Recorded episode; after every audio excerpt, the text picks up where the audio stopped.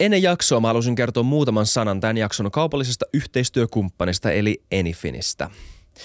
Enifinillä on monta erilaista palvelua käytössä Suomessa, mutta yksi niistä on tämmöinen todella fiksu tilaukset-palvelu.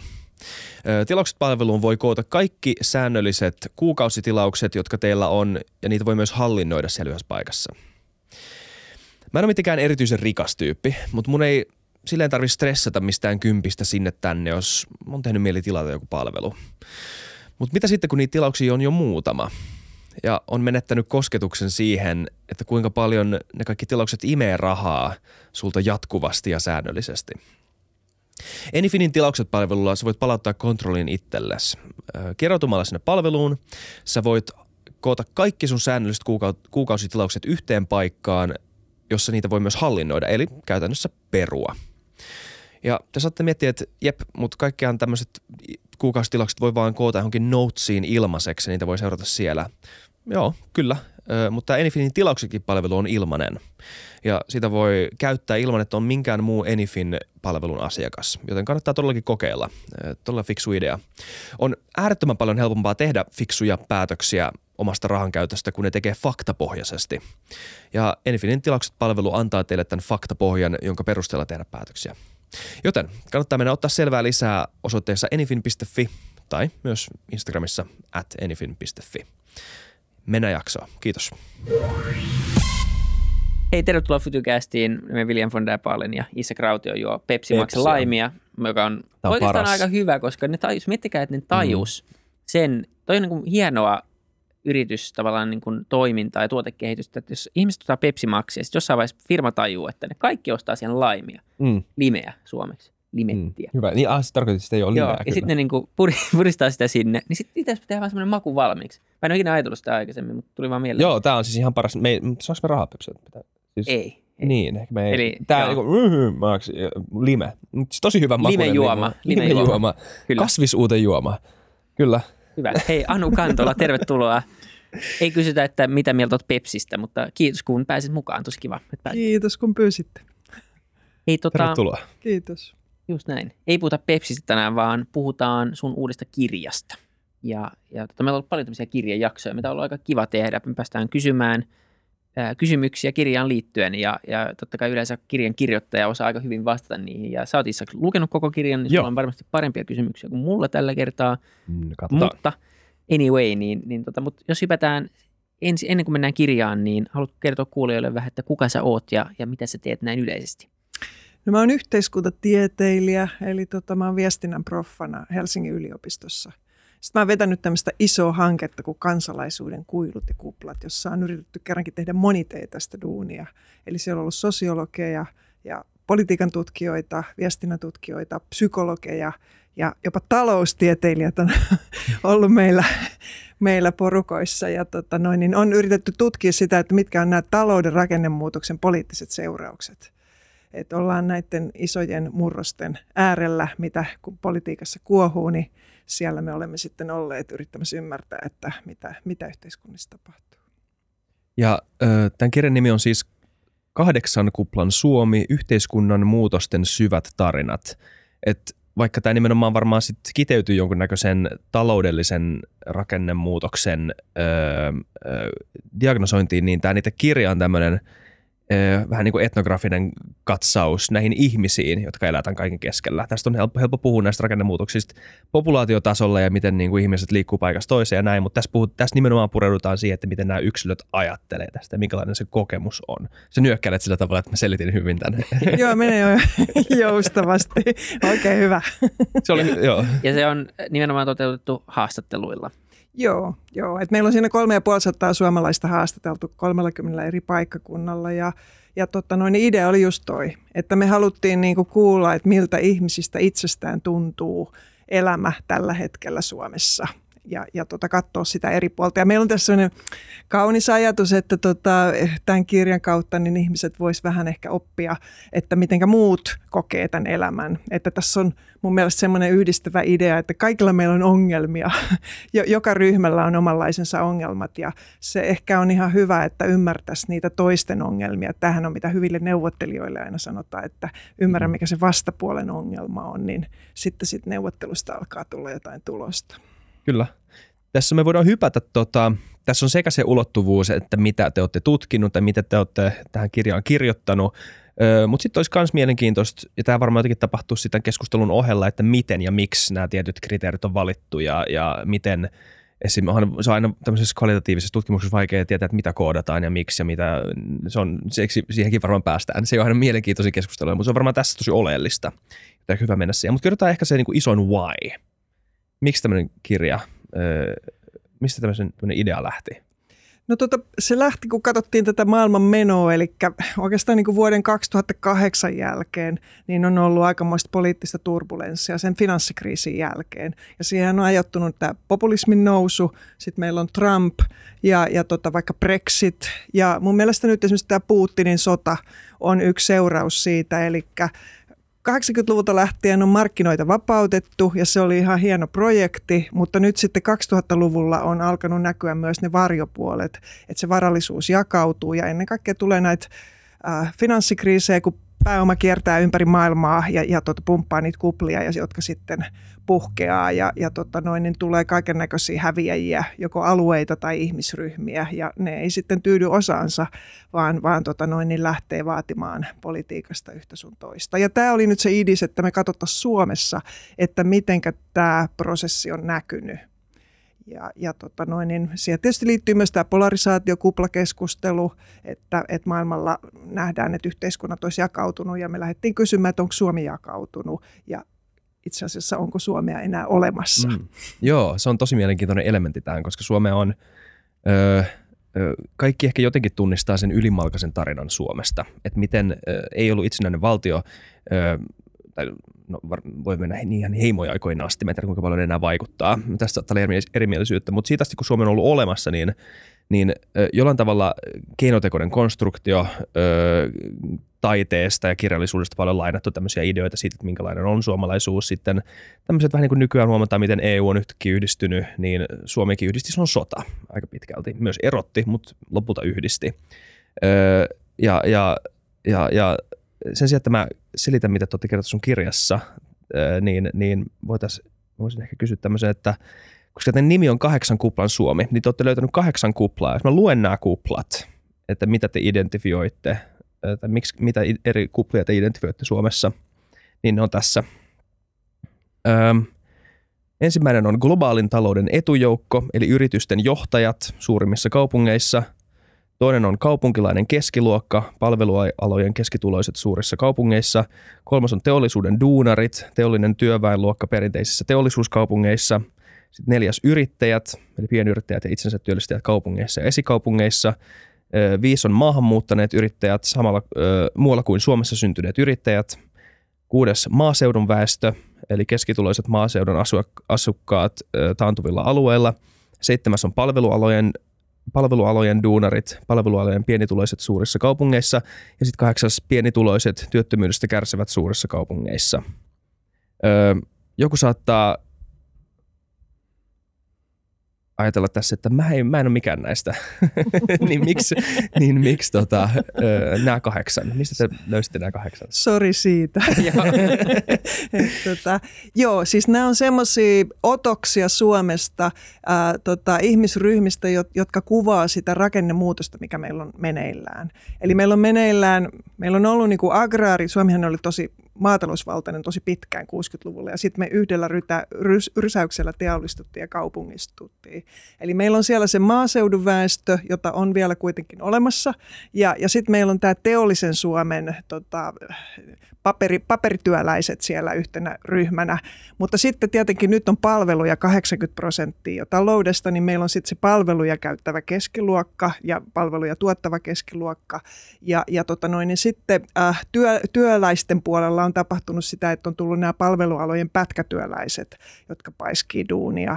Ja, ja tota noin, niin, äh, sitten tietenkin äh, meillä on nämä hyvätuloset, jotka äh, on ikään kuin tämän globalisaatio etujoukko, että he on eniten tulessa isoissa firmoissa työskentelevät johtajat. Ja, ja tota noin, niin sitten maahanmuutto on iso kysymys tällä hetkellä, niin me otettiin maahanmuuttajayrittäjät, että mikä kokemus heillä on. Ja, ja sitten vielä on, että rakennemuutos työntää monia ihmisiä työttömiksi, koska monien koulutus vanhenee ja, ja tota, ei, ei, ne duunit, mitä on tehty, niin katoo, niin se on yksi työttömyyden suuri syy, niin me sitten tämä porukka on vielä siellä yhtenä. Eli ne on ikään kuin kuvaa tämä kokonaisuus sitä, että miten tämä talouden rakennemuutos tuntuu Suomessa eri puolilla, eri ryhmissä. Kyllä. Ja oliko tuossa joku, mikä olisi tapa, millä sitä valintaa lähestyttiin? Ne kuulostaa ihan relevantilta ja hyviltä ryhmiltä, mutta tietenkin on joutunut myös jättää pois, ja niin kuin Isak sanoi, niin jotkut kaikki ei identifioi näiden ryhmien kanssa, niin, niin oliko siinä joku isompi ajatus sen, sen valinnan takana? No tota, äh, siinä oli ajatuksena ehkä se, että niistä pystyisi tekemään kirjan. että ei, että meillä, oli, meillä oli ensiksi seitsemän ryhmää ja sitten tota, vähän niin kuin seitsemän veljestä, mutta sitten, sitten nämä palvelualojen pätkätyöläiset tuli siihen vielä kahdeksanneksi. Todettiin, että heillä on niin erityinen kokemus, että se kannattaa ottaa mukaan. Mutta enemmänhän tämä on siis tämmöistä niin kuin, että et se jää lukijalle sitten arvioitavaksi, että onko se mielekäs se kokonaisuus. Ja totta kai tästä puuttuu tosi paljon. Esimerkiksi me voitaisiin, tässä on työikäiset ihmiset, eli, eli siis eläkeläiset puuttuu hmm. kokonaan esimerkiksi, mutta myös esimerkiksi sukupolvien kautta voisi katsoa, että mitä nuoret ajattelee, että et tota, olisi varmasti todella monia muitakin mahdollisuuksia katsoa suomalaisia. Tai sitten ne maakunnat ja heimot, joiden olemassaoloon mä aina vakaasti uskon. mutta se voi olla se kakkos, kakkoskirja, jatko, jatkoversio. Pähkinäsaaren rajan kuplautuminen Suomessa vuonna 2000. Mutta jotenkin jos me hypätään siihen itse analyysiin ja katsotaan, että mitä sä löysit Suomesta. Mä, jotenkin, mä voisin ehkä asettaa tämän kysymyksen tämmöisellä yleisellä huomioon, mikä tulee itse asiassa aika lopussa tässä kirjassa, mutta se jotenkin niin paistoi läpi kaikesta. Ja se on se, että kun puhutaan polarisaatiosta ja verrataan Suomeen maailmaan, niin voi sanoa, että Suomessa ei ole polarisaatioita samalla tavalla kuin muualla maailmassa. Suomessa on ehkä enemmänkin tähän tot, totuttuun yhteiskuntajärjestykseen öö, on, on, on poisputoja tähän niin kuin totuttuun yhteiskuntajärjestykseen enemmänkin. Ja me puhutaan enemmän semmoisesta ongelmasta. Sitten polarisaatio näkyy siellä kans jonkunnäköisenä tämmöisenä hitaasti etenevänä sivutuotteena, joka kyseenalaistaa sitten suuremman, suuremman pointin suomalaisuudesta ja tästä kansallisaatteesta. Mutta että et tämä polarisaatio, jos esimerkiksi Jenkkeihin, poliittinen polarisaatio ja suhde yhteiskuntaan ja valtioon, niin tätä ei näy Suomella samasta, samalla tapaa. Joo, näin se on, että se polarisaatiokeskustelu on vähän niin kuin tuontitavaraa Joo. Suomeen. Ja, ja se on Jenkeissä, se on Britanniassa, niissä molemmissa on niin kuin tietyllä tavalla ollut aika selkeät luokat, että Britanniassa tietysti ylä- ja alaluokka on ollut, mutta, mutta Jenkeissä myös äh, mustat ja valkoiset on ollut semmoinen selkeästi erottuvat ryhmät. Mutta Suomessa, no meillä oli se kansalaissota, mutta siinäkin se oli niin kuin agraariväestö vastaan sitten porvarit, että se ei ollut ihan niin selkeä se luokkajako. Ja sitten tuli tämä talvisota, joka kyllä niin kuin yhdisti sillä tavalla, että sitä politiikkaa ja yhteiskuntaa on ohjattu kompromisseilla. Mm. Ja, ja tota, meillä on yksi maailman suurimpia ja vahvimpia keskiluokkia. eli, eli meillä on semmoinen iso keskiluokkaisesti ajatteleva tota, ryhmä ja tietenkin, tai, tai keskiö, keskiössä keskiluokka. Ja, ja tota, sitten tietysti... Äh, meillä on yksi maailman tasaisimpia tulojakoja, että meillä ei tuloa erot ole niin rajuja. Ja sitten myöskin semmoinen tavallisuus, tasa-arvoisuus on hyvin suomalainen ajatus, että kaikki haluaa olla ihan tavallisia. Mm. Ja hierarkiat on matalia, sen takia tähänkin podcastiin on tullut kaikki. Niin. periaatteessa, koska Tavallaan täällä saa ihmisiä kiinni. Juu, Jos me Jenkeissä yritettäisiin päästä samoihin, niin samoissa asemissa oleviin ihmisiin kiinni, niin se, on huomattavasti, se olisi huomattavasti vaikeampaa. Et siinä varmaan piilee, piilee osittain näitä asioita ihan varmasti. Joo, ja siis tähän on tietenkin myös pieni yhteiskunta, mm. että, että se vaikuttaa siihen. Mutta historiallisesti on ajateltu myös, että esimerkiksi täällä, on, täällä ei ollut koskaan feodalismia sillä tavalla, että maan omistus ja me, tai tärkeimmän raaka-aineen eli maa- ja metsien omistus on ollut aika tasaisesti jakautunut. Että meillä on niin kuin historiallista perin, perintöä myös tästä tasa-arvoisuudesta. Mm. Mutta koska Suomen ö, tätä tarinaa ö, kuvastaa – mielikuvallisesti parhaiten tämän kirjan mukaan, ja tämä on helppo yhtyä tämmöinen yhdessä soutamisen projekti, missä koko kansa riippumatta tuloluokasta soutaa samaa venettä samaan suuntaan, niin voi nähdä kyllä, että miksi tämä poisputoamiskokemus olisi rankka kokemus ö, tässä kontekstissa. Et, et se, on, se on erilainen tarina kuin tämmöinen yhdysvaltalaisen niin kuin polarisaation ö, syventyminen. Mutta mut jos hypätään, mitä, mitä huomioita ö, sulla on esimerkiksi näistä ö, poisputoajista? Mistä se johtuu ja miten se on vaikuttanut heidän kokemuksensa tästä yhteiskuntakehityksestä? No sanotaan, että semmoisia uusia nousevia ryhmiä, jotka on tullut tämän rakennemuutoksen kautta, on ehkä nämä palvelualojen pätkätyöläiset, hmm. jo, jotka tota, meillä on siinä niin kuin ravintoloissa ja tota, huoltamoilla töitä paiskivia ihmisiä. Ja heillä se duunin tekeminen on, he kokee sen usein ihan väliaikaiseksi ratkaisuksi, että he ei niin kuin identifioidu enää siihen työhön niin vahvasti, että he tekee kyllä ihan hirveästi töitä, paiskia, heillä on niin kuin hyvä tota, henki siellä työpaikalla, se porukka on tosi tärkeä, mutta samalla he niin kuin miettii koko ajan, että mikä, minne mä lähtisin kouluttautumaan seuraavaksi. Että he on vähän semmoisessa väliaikaisuuden tilassa. Ja, ja tota noin, niin se aiheuttaa sit sitä, että se yhteiskunta tuntuu kaukaiselta ja, ja myöskään niin kuin politiikka ei tunnu vastaavan omiin kysymyksiin oikein millään tavalla – ja, ja vähän sitten samanlainen on näillä pienitulosilla, jotka on pudonnut työttömiksi, niin he kokee, että yhteiskunta on sellainen kasvoton, vähän kafkalainen mm. luukkujen jono, että, että kun meillä nyt paljon puhutaan sit sosiaaliturvan uudistamisesta, niin tulee mieleen, että kyllä se olisi ehkä ihan, ihan hyvä, että, että tota, se järjestelmä näyttäytyy niin kuin järjestelmänä isona jiinä ja, ja silloin tuntuu, että tämä ei ole mun ja siinä tulee just se poisputoamisen, ulkopuolisuuden, voimattomuuden tunne helposti. Mm. Kyllä. Ja jotenkin siinä oli ö, jännää nähdä tämä, että ö, kun parjataan matalaa äänestysprosenttia esimerkiksi. Meillä oli tässä Anna Kontula täällä vieraana aiemmin puhumassa just tästä ja siitä, miten ö, hän näkee sen ihan eri tavalla myös. Tämän, että, tota, että hänen niin pitkäaikainen visio valtion, valtiolla on se, että se surkastuu ja katoaa. Että se menettää niin organisesti roolinsa.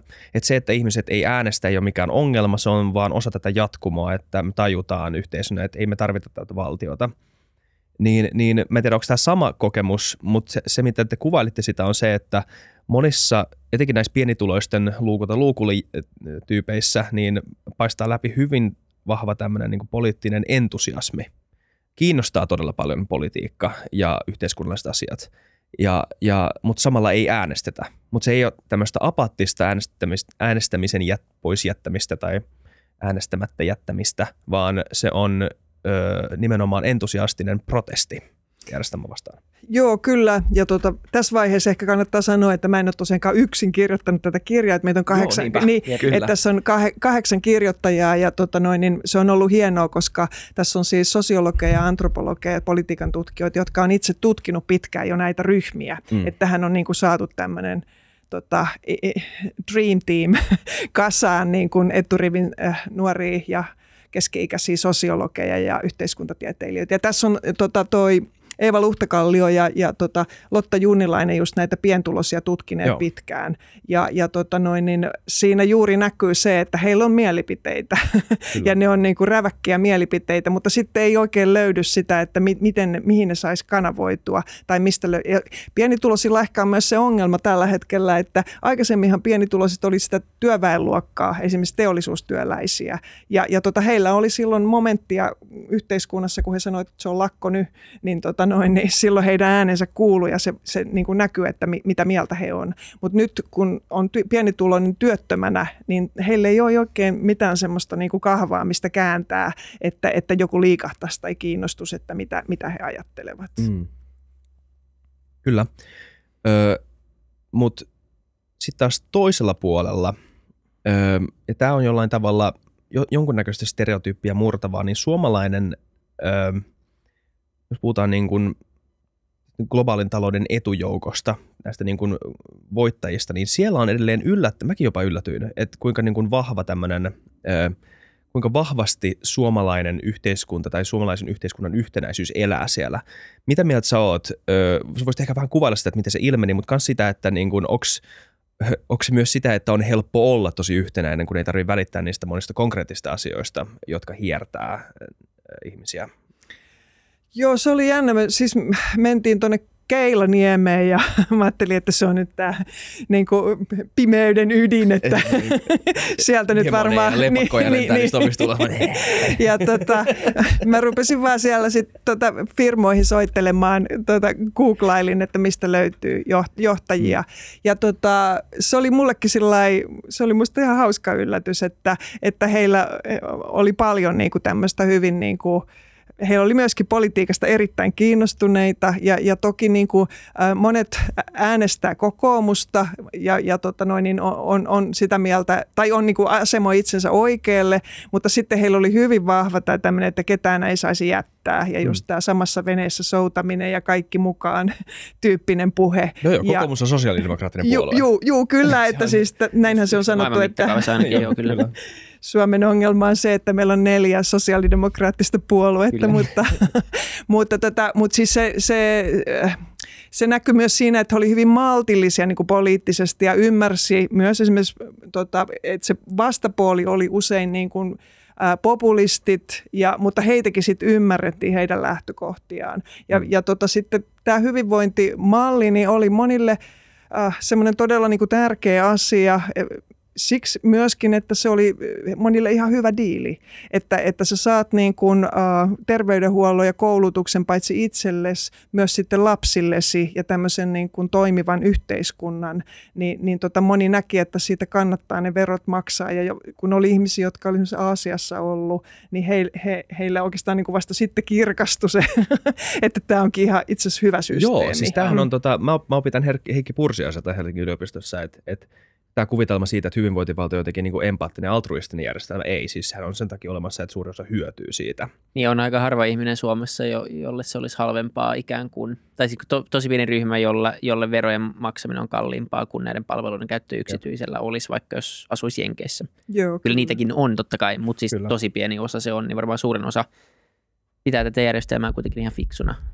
Joo, että tämähän on niin kuin keskiluokan tapa niin kuin raho, joukkorahoittaa mm tuota, palveluja, että, että se on, näin se juuri on. Kyllä. Yksi ö, jännä ilmiö, ö, joka on tapahtunut myös Suomessa, on tämä, että miten nämä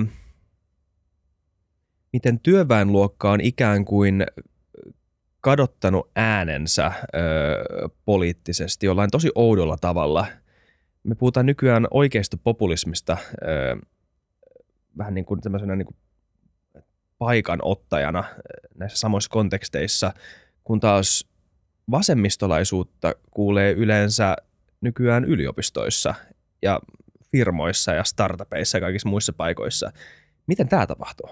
No joo, se, se, se on mun mielestä just se jännä piirre, kun meillä on siinä semmoinen ajatus niin kuin suuresta ruuvista, että joo. kaikkien elämässä tuntuu tämmöinen kiristyvä kiristyminen, kun talous on kiristynyt. Ja, ja tota noin, niin se suuri ruuvi, niin mun mielestä se kääntää myöskin sitten samalla poliittisesti juuri näin, että, että se ylä, yläluokat kääntyy vasemmalle ja alaluokat oikealle. ja ja tota, se näkyy juuri näin, että, että tota, äh, ehkä, ehkä syntyy semmoista vähän niin kuin, Jenkeissähän on demokraatit mun mielestä tämmöinen samantyyppinen, vähän niin kuin vasem, vasemmalle katsova, mutta, mutta niin kuin markkinahenkinen ryhmä, että niin kuin nähdään valveutuneesti, että tällä tavalla syntyy semmoinen hyvä yhteiskunta. Ja, ja tosiaan esimerkiksi vasemmistoliiton kannattajissa tällä hetkellä on tosi paljon koulutettuja mutta sitten siellä niin kuin nämä perinteiset duunarit tai pienituloiset niin alkaa äänestää oikeisto ja sehän Reikanin aikaan oikeastaan alkoi Jenkeissä ja, ja nyt siellä on sitten tota on jatkunut äh, näihin päiviin asti. Ja, ja tässä nyt näkyy myös tässä meidän kirjassa hyvin, e-, erityisen hyvin se näkyy noissa pienyrittäjissä ja itsensä työllistäjissä.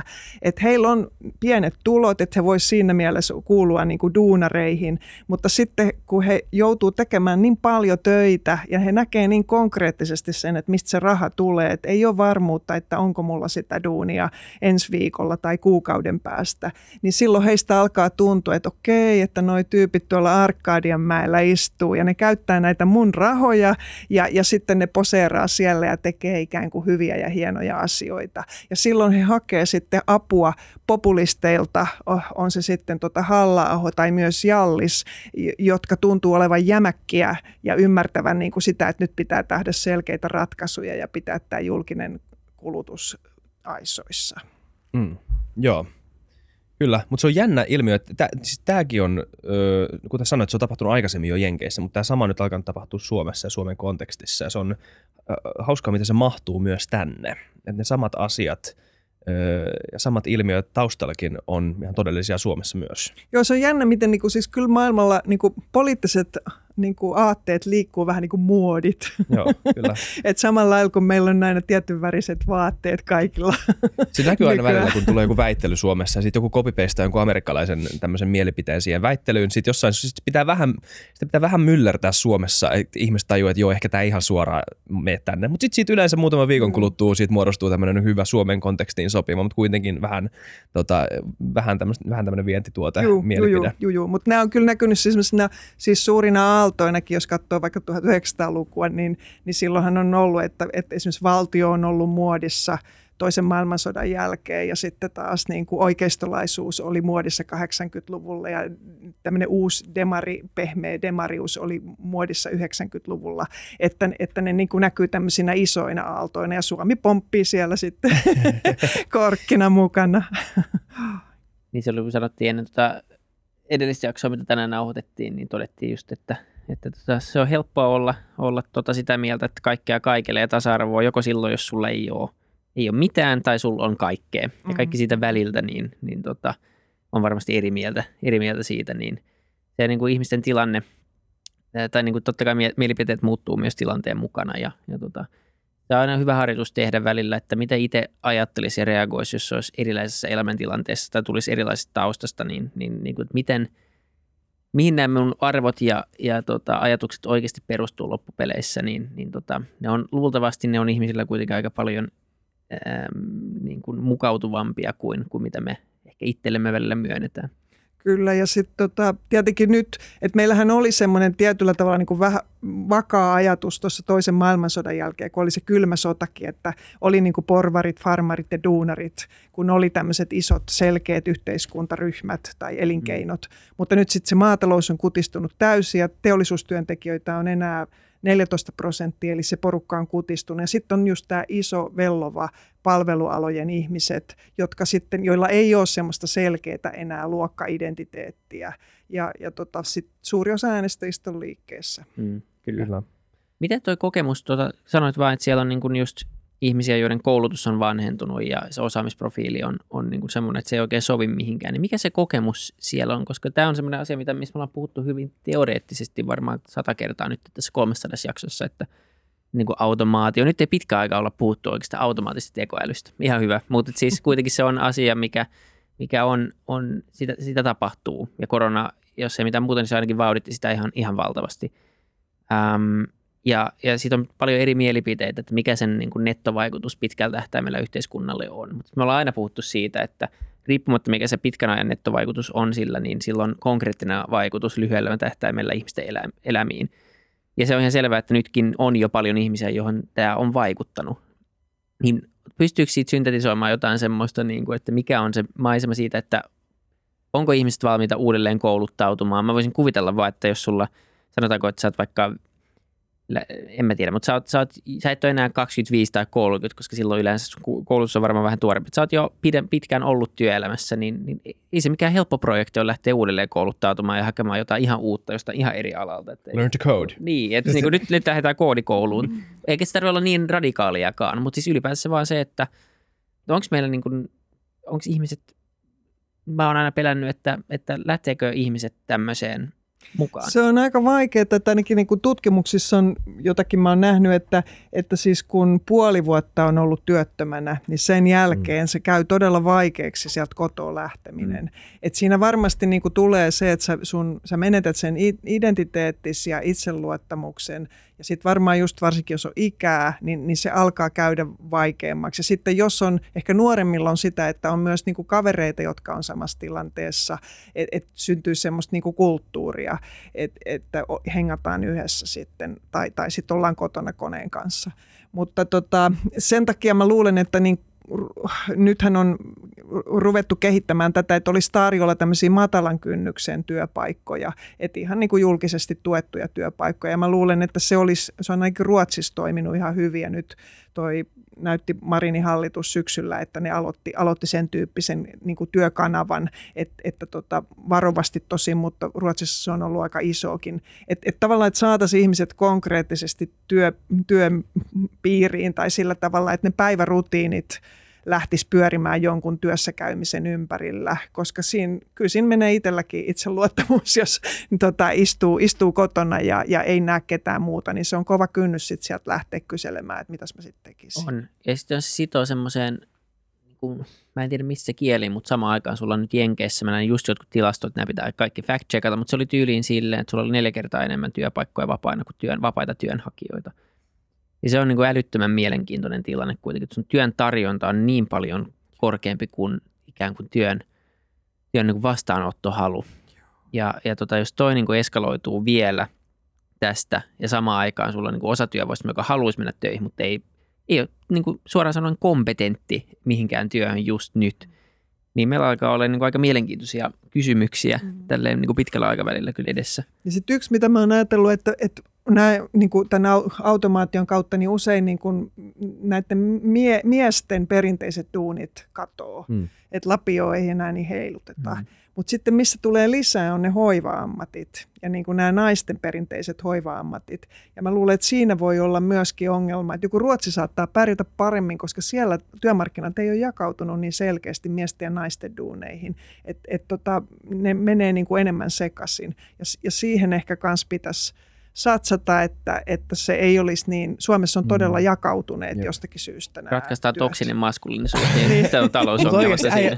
Äi, jos, jos mä olisin ollut nuori, niin mä olisin niin harrastelija armeija tai jotain mun kavereiden kanssa, me mennään vaan tuonne ammuskelemaan. Varmaan jotain, en mä tiedä mitä siinä keksii, sit, jos ei ole mitään tekemistä ja on vaan jätkien kanssa.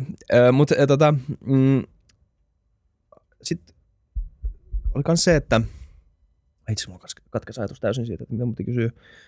Öö, polarisaatio. Öö,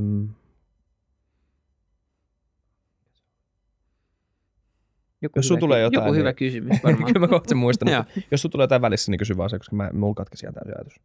Niin, tota, no mutta lähinnä niin kuin, miten sitten siellä on muitakin, muitakin ryhmiä, niin, niin ja, silleen mielenkiintoista mun mielestä tämmöiset kokemuspohjaiset ja haastattelut on, on sinänsä mielenkiintoisia. Niitä tehdään mun mielestä, en mä tiedä, miten paljon niitä oikeasti tehdään, mutta aika harvoin niitä tulee itse luettua ja nähtyä ainakin. Tai aika paljon me tehdään niin kuin kvalitatiivista tutkimuksia, varmaan syystäkin, tai kvantitatiivista, mutta, mutta välillä niin kuin, jotenkin tuntuu välillä, että tämmöistä kvalitatiivista ää, tutkimusta, niin se, se niin kuin sivuutetaan vähän liian helposti.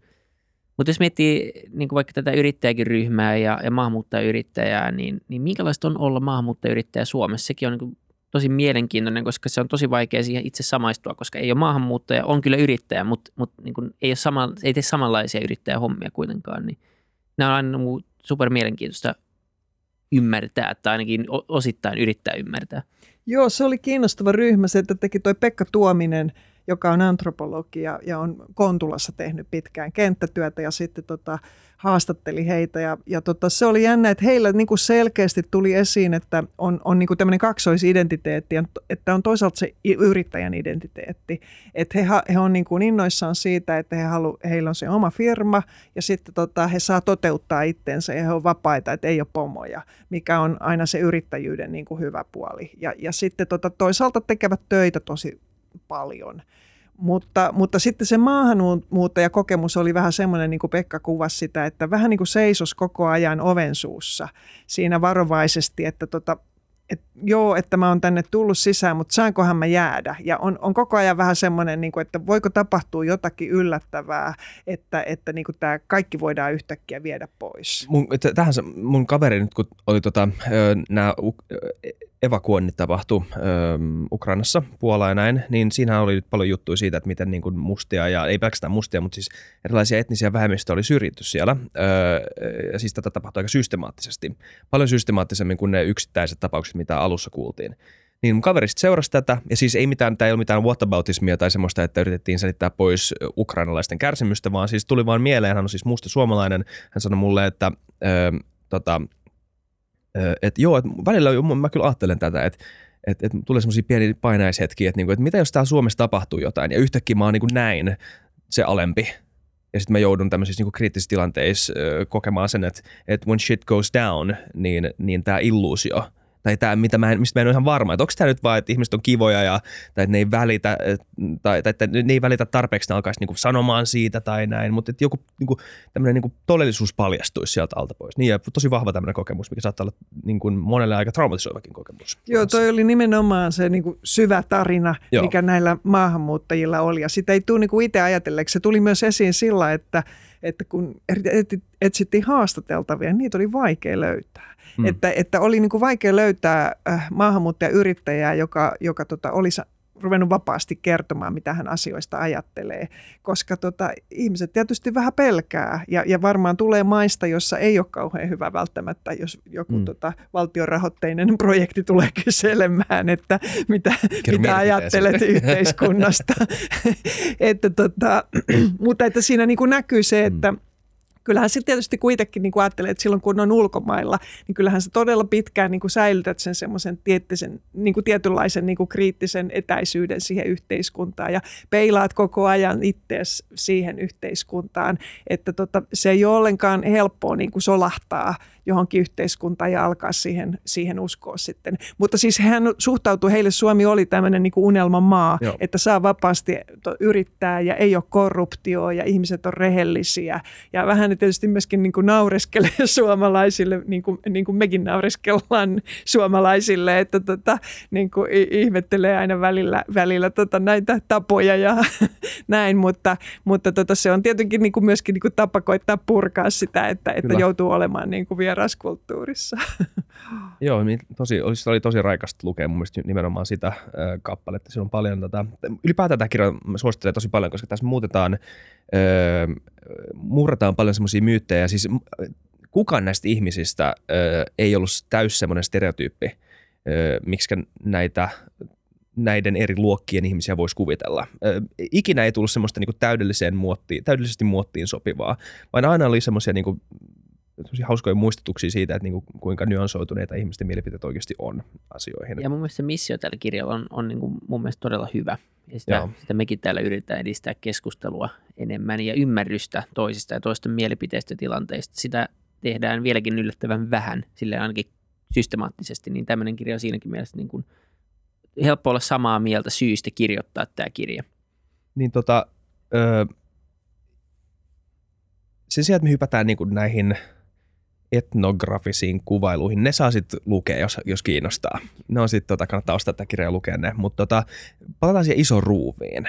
Tekisi mieli kysyä siitä, että nyt on tapahtunut iso muutos liittyen kansainvälisiin tota, no siis rahoitusmarkkinoiden avautumiseen, ylipäätään globaali talous, globalisaatio. Yhteiskunta uudelleen organisoituu markkinataloudellisin ehdoin, ehdoin aika pitkälti just nyt, ja tämä on tämä pitkäaikainen kehitys, mitä me nähdään. Niin mikä on Suomen resilienssi tai suomalaisen yhteiskunnan resilienssi tämmöisen edessä. Ö, niin kuin nimenomaan tämän tota, suomalaisen tarinan ö, valossa, tämä yhteinen soutuvene, missä kaikki on samassa veneessä. Ja sitten ehkä se, siinä vierellä kans kansallisidentiteetti, mistä me puhuttiin jakson alussa, että voitaisiin puhua tästä vähän, että mitä se tämmöisessä niin kuin muuttuvassa maailmassa, ö, mit, mit, onko se enää hyödyllinen meille? Tai ollaanko me hita- hitaasti tajuamassa, että niin tämä suomalaisuus ei enää tarjoa monelle meistä mitään? No joo, se on minusta hyvä kysymys, koska sit mä kun opiskelin 90-luvulla ja niin aikuistuin, niin, niin se tuntui silloin, että, että suomalaisuus jää taakse – että me, me kansainvälistytään ja Euro, me ollaan nomadeja ja, ja kosmopoliitteja ja unohdetaan... Nuoret federalistit niin. ry. Unohtakaa Suomi. Mutta tota noin, niin, uh, se ei olekaan ehkä ihan niin yksinkertainen se tarina. Että, että me, tota, monet niin kuin sanoo, että kansallisvaltio on itse asiassa se globalisaation alusta, että, että globalisaatio kuitenkin tapahtuu hyvin paljon kansallisvaltioiden kautta ja, ja niitä tarvitaan myöskin niin kuin pehmentämään niitä globalisaation vaikutuksia. Ja, ja tota, mulla on niin kuin kansallisaatteeseen, mä vähän sillä halusin sitä nostaa tässä kirjan lopussa, vähän provosoida, mm. koska sehän nyt on ollut niin kuin älyttömän niin kuin no-no, että ei, ei nationalismille. Mutta tota, mä jotenkin ajattelen, ja just, että se on niin kuin keinotekoinen, mutta mä ajattelen, että tota, kaikki ajatukset, aatteethan täällä on aika keinotekoisia, että, että tota, ei ole oikeastaan mitään semmoista... Mä en ole ikinä löytänyt mitään luon, aatetta luonnosta. Näin. näin. Jossain puussa vaan kasvana. Tässä on tämmöinen Aatepoimintaa Et, että enemmänkin mun mielestä siinä on kyse siitä, että kykeneekö yhteiskunta rakentamaan tarinan itsestään. Jep. Ja kun me nyt tavallaan puhutaan, nythän puhutaan tosi paljon talouden puolella niin kuin merkitysten rakentamisesta, mm. että mikä tämän, kaikki miettii, että mikä tämä mun elämäni merkitys on ja mikä tämän firman merkitys on, niin, niin se on mun mielestä yksinkertaisesti vaan, että myös yhteiskunnassa olisi ehkä hyvä rakentaa se merkitys. Ja että kansallisvaatehan on tosi joustava. Että se on ehkä niin kuin maailman joustavin aate, että se menee yhtä hyvin teokratiassa kuin kommunismissa kuin kapitalismissa. Ja, ja tota, sen voi rakentaa monella tavalla ja, ja, ja tota, mä ajattelisin, että suomalaiset vois rakentaa tämän kansallisaatteensa ihan semmoiseksi kivaksi, kivaksi ja kiinnostavaksi kansallisaatteeksi, että me ollaan aika pieni yhteiskunta, mutta me voitaisiin niinku ottaa ilo siitä irti ja nähdä niinku nämä meidän hyvät puolet ja sitten myöskin ehkä ruveta semmoiseksi avoimeksi yhteiskunnaksi sillä tavalla, että täällä voidaan puhua monia kieliä ja, ja myös suomea voidaan solkata ja, ja tota, niin, että me niin kuin, otettaisiin mukaan, otet, otettaisiin tähän sitä kirjavuutta, että se, se sopii myös Mä saan käyttää anglismeja esimerkiksi, se voisi Joo, mutta toi on nimenomaan mun niin kuin naulan kantaan. Ja toi on muutamissa podeissa tullut vähän eri sanoilla. Että tota Esko Aho, joka ehkä tällä hetkellä on nyt Suomen suosituin mies, mutta sanoi kuitenkin hyvin – että Suomessa on puuttunut pitkään semmoinen kuin konseptuaalinen johtaminen politiikassa, semmoinen tietty suunta. Ja jos miettii, että Suomi olisi osakeyhtiö, joka on nyt vertaus, minkä mä oon tehnyt liian monta kertaa jo, mutta nimenomaan jos se olisi firma, niin jos sijoittaja katsoisi tätä, niin,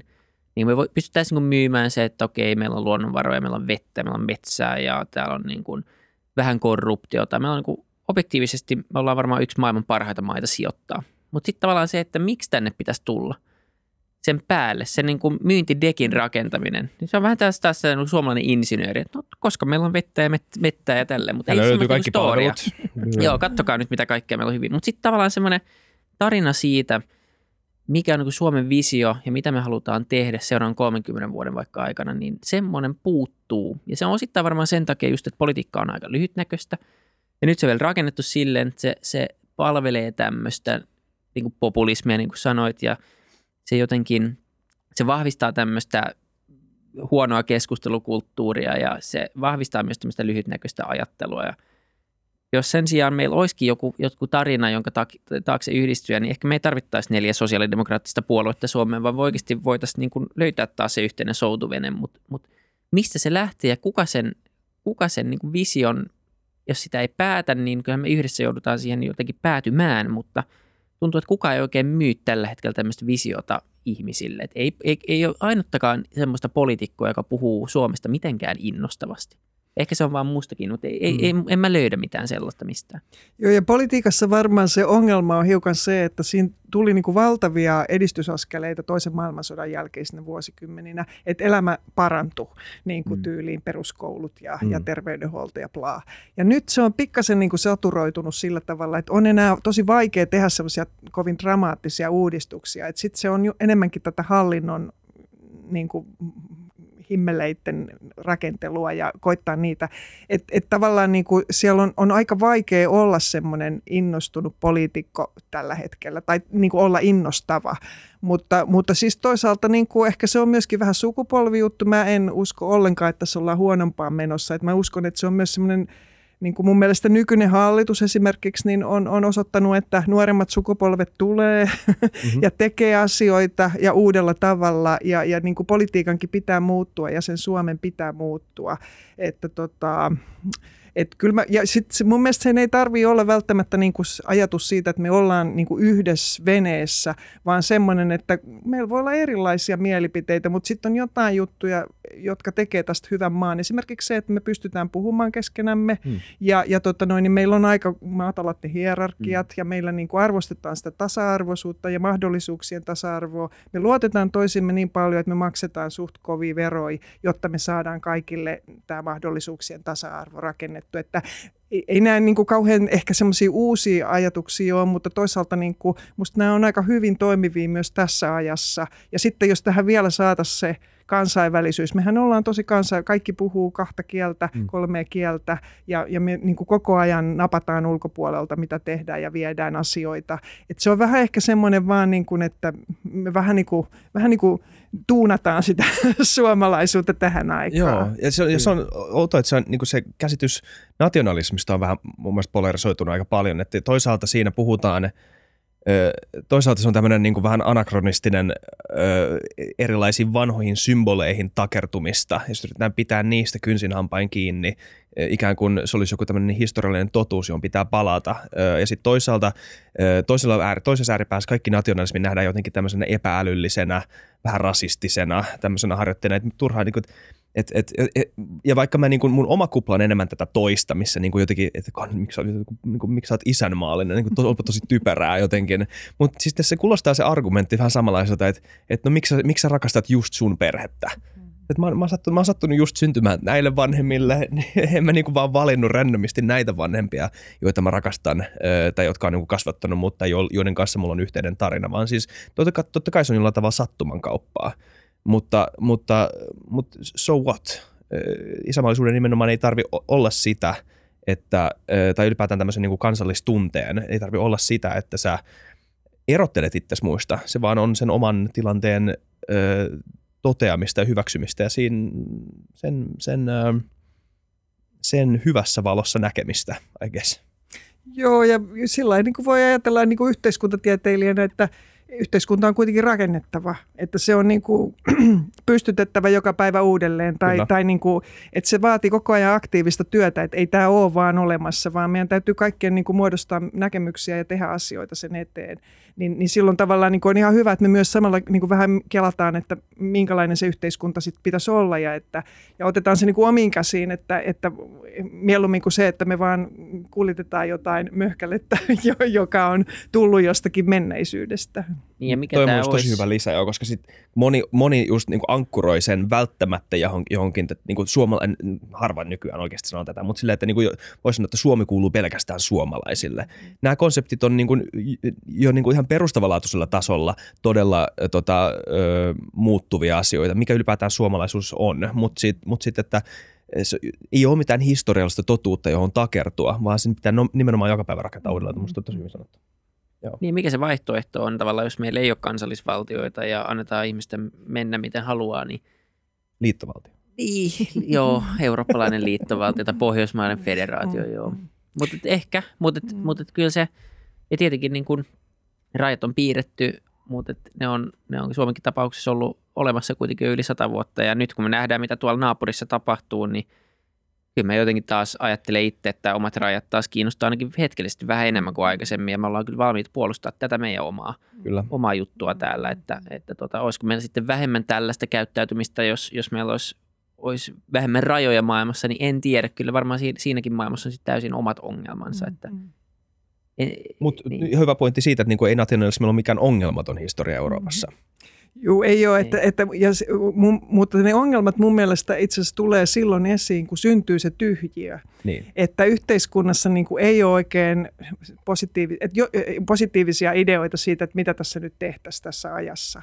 Ja kun semmoinen tyhjiö syntyy, niin siihen usein sitten syntyy semmoista nationalismia, joka ei olekaan enää niin kivaa. Että sitten ruvetaan katsomaan taaksepäin ja sitten ruvetaan sulkemaan ulospäin ja sitten tulee sellaista – to, tosi, tosi kielteistä ja nationalismin nimessä on tietysti tehty kansanmurhia ja, ja ihan hirmutekoja. Niin sen takia mä ajattelisin, että olisi mieluummin niin kuin rakennetta sellaista niin kuin positiivista joukko nati, nationalismia, kuin että, että annetaan sitten tota noin, niin sen muuttua mm. tuhoisaksi. Kyllä, ja nimenomaan. Miten jos miettii tätä ryhmää tässä, niin, niin tuntuuko kuitenkin siltä, että, että tota, mm, eletäänkö me samassa Suomessa kaikki? On, onko meillä sama mm. kokemus? No joo, sehän oli se meidän yksi kysymys. Ja siis kyllä mun mielestä noissa tulee tosi vahvasti sen läpi, että ihmiset kokee hyvin suurta niin kuin, kuitenkin yhteenkuuluvuutta Suomeen tai, tai yhteiskuntaan, että he, he niin kuin selkeästi se suomalaisuus tulee sieltä läpi. Että enemmänkin se on just niin kuin tuossa oli jo puhettakin, että, että nämä pienitulosimmat niin kuin kokee, että he on putoamassa mm. pois. Että se on niin kuin se porukka, joka, johonka mun mielestä niin kuin kannattaisi niin kuin poliittisten puolueidenkin satsata tai koittaa niin kuin ymmärtää, että mikä heidän todellisuutensa on. Että nämä vanhat poliittiset ideologiat ei välttämättä niin kuin tavoita heitä ja, ja myöskään se niin kuin jargoni, mitä politiikassa puhutaan, niin ei tavoita heitä. Että, että Suomessa on vähän se ongelma, että kun meillä on nämä monipuolueen hallitukset, niin ne tahtoo ne päättäjät usein puhua keskenään tai toisillensa, mm. kun ne koittaa niin kuin muokata niitä koaliitioita sieltä. Ja täällä ollaan aika huonoja niin kuin, niin kuin puhumaan suoraan ja sanomaan asioita niin kuin poliittisesti ja rakentamaan projekteja, että ne on aina semmoisia sotu, mm. sotu- tai sote-uudistuksia, että, että tota siinä mun mielestä voitaisiin niinku skarpata, että saadaan niinku ihmisiä kiinnostumaan. Ja sitten tietysti meillä oli se edellinen kirja, joka oli näistä huipputuloisesta promillesta, että et tota, he olisivat jotenkin hyvin niinku kriittisiä Suomeen kohtaan. Ja mä tunnistin siinä mun semmoisen 90-lukulaisen tunnelman, että, uno, että Suomi on semmoinen lintukoto ja, ja tota, tehoton paikka, kun mä oon mm. tehnyt siitä ajasta väitöskirjani aikanaan. Että, että he, heille niin kuin, et mun mielestä he on vähän sellainen niin kuin Cro-Magnon mm. kuopassa vielä, että, että tavallaan mä jotenkin koen tai luulen, että, että nyt on tulossa tämmöinen vähän positiivinen – virtaus. Mutta, että, mutta se on tietenkin niin kuin ongelmallista, jos ihan yhteiskunnan niin kuin taloudellinen eliitti suhtautuu pessimistisesti yhteiskuntaan. Et mä, et mä toivoisin, että sieltäkin löytyisi nyt uskoa Suomeen kuitenkin vielä. Niin, kyllä se on hyvä pointti kanssa. Ja tässä Joo. meidän järjestelmässä niin, niin tietenkin rahoituksen kestävyyden ja jatkuvuuden kannalta niin suhteellisen tärkeää tietenkin, jos me halutaan ylläpitää mm. tätä meidän Totta. rakentamaa järjestelmää, niin – olisi hyvä, että täältä ei ainakaan ihan liikaa karkaa ihmisiä tai ainakin investoinnit ei lopu yrityksiltä tai, tai näiltä ihmisiltä, jotka pystyvät niitä investointeja tekemään. Että Joo, näissä on molemmissa just se, että mi, mi, mihinkä, minne, minne investoinnit menee ja sitten toisaalta siellä alapäässä, että saadaanko me ihmiset talouteen ja Just, niin. työllisyyteen mukaan. Mm. Ja, ja tota, usein just se poliittinen ja taloudellinen osallisuus kulkee käsi kädessä, mm. että, että niitä kannattaisi niin kuin molempia yrittää vahvistaa. Koska Suomi on muuten ainakin tähän asti ollut todella hyvä, siis nä, koska totta kai jos sulla on paljon rahaa, markkinataloudellisessa yhteiskunnassa, niin sulla on jonkunnäköistä viipuvartta, sekä varmaan epäsuoraa viipuvartta myös poliittisesti. Öö, Mutta mut kuitenkin kansalaisina kaikki on samanarvoisia jollain tämmöisellä ideaalilla tasolla ja, ja, ja niin muutenkin tuloeroja ja varallisuuseroja yritetään mahdollisimman terveesti tasapainottaa ja Suomi, iso osa suomalaisesta yhteiskuntaa perustuu tähän, niin mun Suomi on ollut hyvä tarina näiden kahden vastavoiman ö, tota, tasapainottamisessa, ainakin tähän asti. Joo, nimenomaan, että se on vähän tylsä tarina ollut se kompromissien tekeminen, mitä Suomessa on tehty. Mm. Mutta tota, mä pikkasen luulen, että se on tulossa takaisin, että nämä tahtoo mennä nämä muodit sillä aina, että menee vähän dialektisesti, että tulee yksi suuntaus niin kuin valtioon ensiksi vallassa ja sitten todetaan, että tämä on aika tehotonta ja sitten tulee markkinat uudistavana voimana, mutta sitten taas varmaan tulee tämmöinen kollektiivisuus. Ja niin kuin nyt mun mielestä näkyykin nuorissa sukupolvissa, että niin kuin poliittisuus on tullut taas uudelleen muotiin, että mietitään, että miten tätä yhteiskuntaa nyt voisi rakentaa. Ja, ja tota noin, niin katsoen, niin kun nyt on ollut kovaa tämä polarisaatio, niin mun villiveikkaus on, että, että tota jatkossa niin kohta me ruvetaan puhumaan kompromisseista. Okay. että tota, yle, yle, yleensä niin kuin se, mitä nyt on, niin se, se ei ole enää sitten 50 vuoden päästä. Niin. Trendillä on yleensä vastatrendi melkein, melkein kaikilla jossain vaiheessa. Ja tässä tapauksessa se olisi varmaan ihan tervetullutta etenkin. Tota, Kyllä. Niin kuin Hegel sanoi, trendillä on aina vasta trendi. Niin Vanha kunnon Hegel. Jep, mutta tota, ö, mitä sä nyt näet tuota tulevaisuuden tai niin kuin kehityksen? Mihin päin se on menossa tästä? Se vähän viittasit tuossa jo aiemmassa, että joo, varmaan tuli joku vastatrendi, mutta, mutta, tota, mutta ootko oikeasti niin optimistinen? No tota, joo, kyllä mä luulen, että tota, ei, ei tämä tule jatkumaan näin. et se mikä on varma, niin on, että, että tämä ei tule jatkumaan ikuisesti, että, että tota, ei ole jatkunut ennenkään ja ei varmaan jatku jatkossakaan. Ja mm. ehkä toi niin kuin sukupolvikysymys tulee olemaan aika iso Suomessa, että meillä kuitenkin niin kuin nuoremmat sukupolvet on, on sen verran pienempiä nämä nuoret ikäluokat. Mm. Ja meillä on se suurten ikäluokkien tota, iso vanhus- tai eläkeläisväestö poliittisesti vielä voimissa aika pitkään, kun tämä terveydenhuolto on ke- kehittynyt ja eli ikä pidentynyt. Niin tota, et, et se on mun mielestä semmoinen, niin että miten me saadaan niin kuin nuorten sukupolvien ääni kuulumaan yhteiskunnassa, yhteiskunnassa, niin se on iso kysymys. Ja, ja tulee tietenkin siis isoja murroksia, että et tota, se tulee vaatimaan paljon niin kuin sosiaali- ja terveyspuolen jengiä töihin.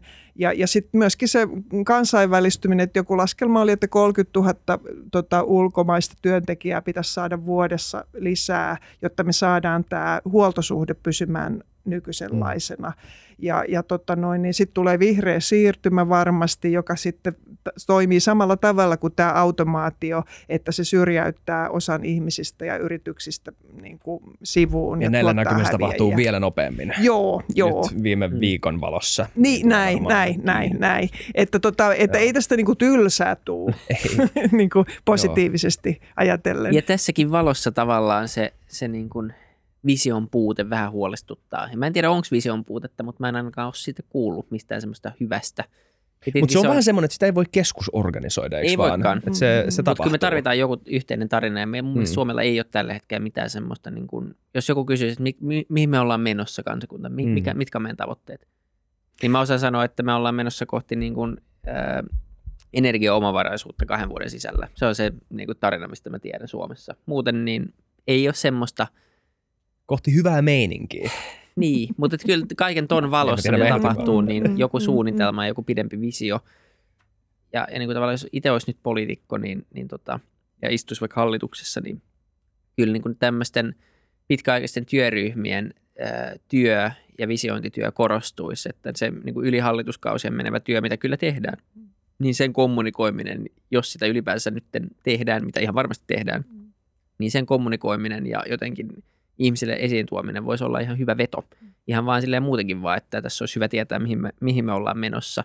Ja mä luulen, että tämä koskee ihan kaikkia ryhmiä, että jos me halutaan, että se niin kuin ylin promille jää Suomeen ja haluaa investoida tänne ja jää asumaan tänne, mutta yhtä lailla työtön voi saada, voi saada siitä sitten jotain turvaa tai jotain ajatusta siitä, että ehkä meillä on tulossa joku perustulojärjestelmä tai näin me ajatellaan tätä ja me tullaan luomaan, me tullaan ottamaan edelläkävijyyttä äh, vihreässä siirtymässä tekemällä tätä ja tätä, mm. tätä. Me käynnistetään valtava uudelleen koulutusohjelma, johon voi nyt hakea.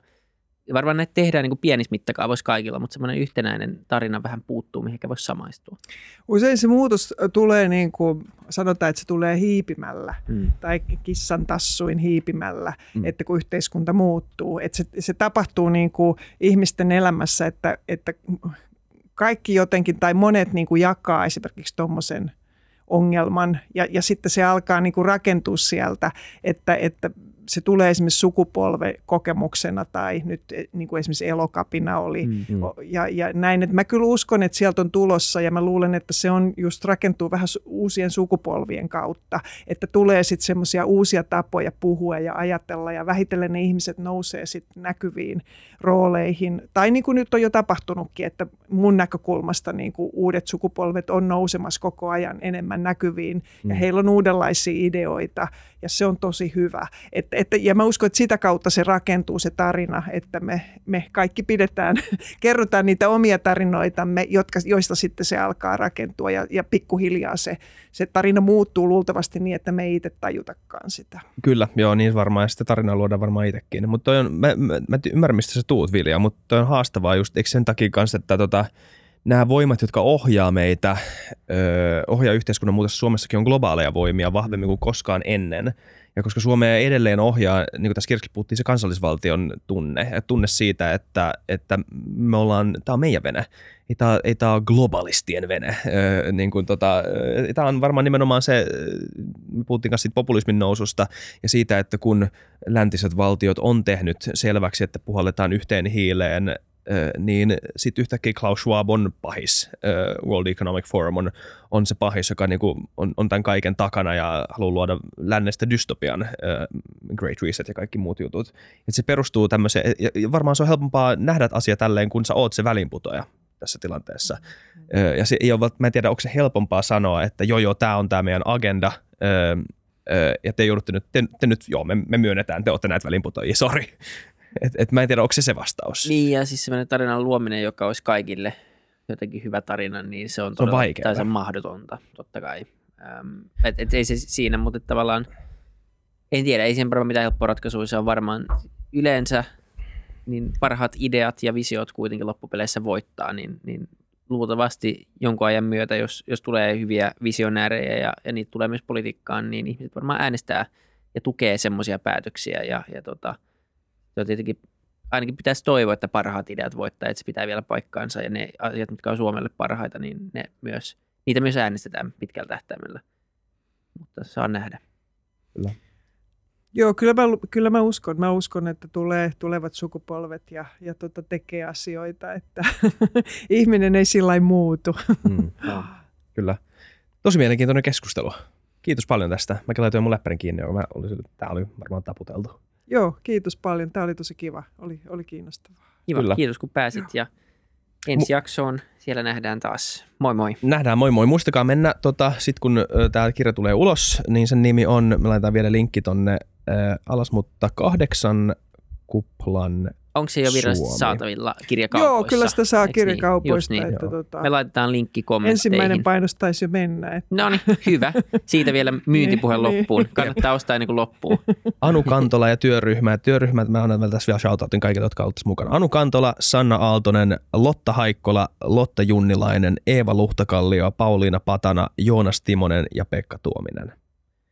Iso Kova. Peukko, iso peukko teille, hyvä Et, kirja. Todella mielenkiintoista. Käykää lukemassa. Very good ja palataan asiaan. Moi moi. Kiitos paljon. Heidä. Kiitos.